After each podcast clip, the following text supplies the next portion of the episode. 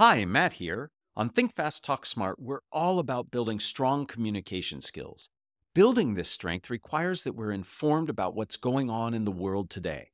That's why I want to share a podcast I think you'll really enjoy. Make Me Smart, a podcast from Marketplace, makes it so easy to stay in the know. With short daily episodes about the latest in business, tech, and the economy, hosts Kai Ryssdal and Kimberly Adams untangle the headlines and help today make sense. Listen to Make Me Smart wherever you get your podcasts. Using analogies along with appropriate and responsive nonverbal cues can help manage tricky objections and challenges. In a prior episode, GSB lecturer Burt Alper provided several tips and techniques for handling skeptical audiences. Today, we provide a few more useful ideas that were not included in the original episode. My name is Matt Abrahams, and I teach strategic communication at Stanford Graduate School of Business. Welcome to a quick Thinks episode of Think Fast, Talk Smart, the podcast. So let's jump in and learn how body language can help us in difficult communication situations.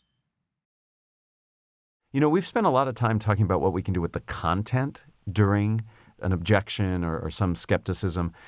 What are you th- your thoughts on nonverbals? What we do with our voice and our bodies? Because a lot of that can can work against the words that we're saying if we're not careful. There's two sides to this. So the first part is, as the speaker, quite literally have your eyes open when you can. I mean, in this podcast mode, I mm-hmm. might not be able to see my audience, but usually when I'm dealing with contentious information, my audience is probably going to be in the room or maybe on the video conference.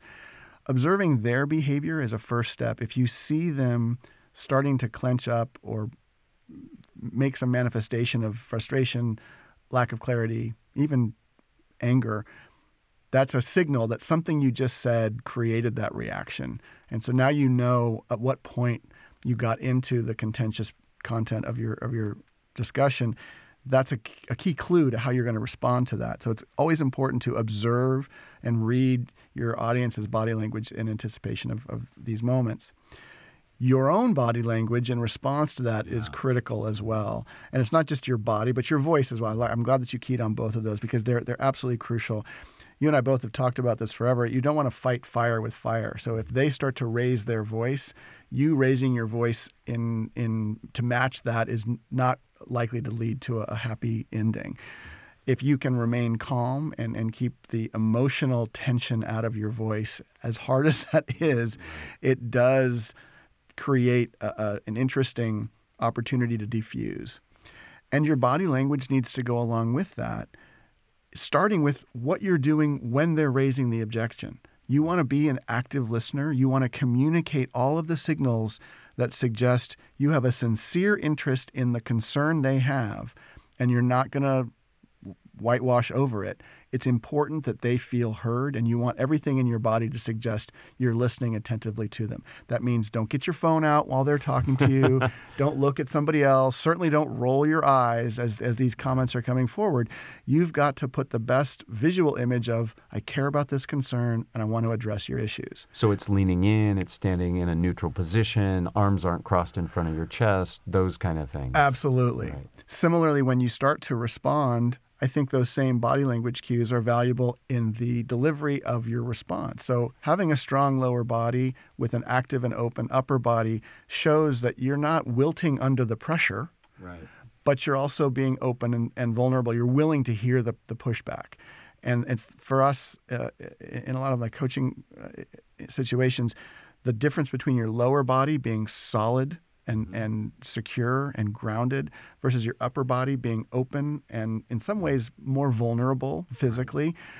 Go ahead and throw your spears, throw your tomatoes. I'm here to receive all that. I'm not intimidated by that, right. and I want to I want to hear what you what you say. The other part that we haven't talked about at all here is the importance of eye contact. Yeah.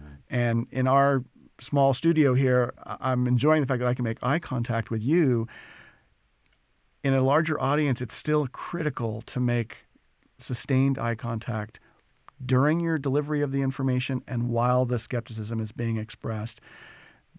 Humanity appreciates eye contact. We trust eye contact. It is one of the things that if you change that element of your communication style, it tends to have a huge impact on people's perception of your trustworthiness and of your stability and confidence. So, being able to hold eye contact as someone is challenging you, it's a very powerful position in that conversation. And then being able to maintain the eye contact as you deal with the response also shows that you've got good conviction in your ideas. Thanks for joining us for another episode of Think Fast, Talk Smart, produced by Stanford University's Graduate School of Business. For more information and episodes, visit gsb.stanford.edu or subscribe to our show wherever you get your podcasts. Finally, find us on social media at stanford.gsb. Hi, Matt here. Before we get started, I know Think Fast, Talk Smart listeners love to learn and hone their communication and leadership skills. Here's a fantastic opportunity for you. Stanford Graduate School of Business offers over 50 executive education programs, in person and online, designed for leaders of all experience levels and career interests. Unlock your leadership potential and go to grow.stanford.edu/learn to find the program for you.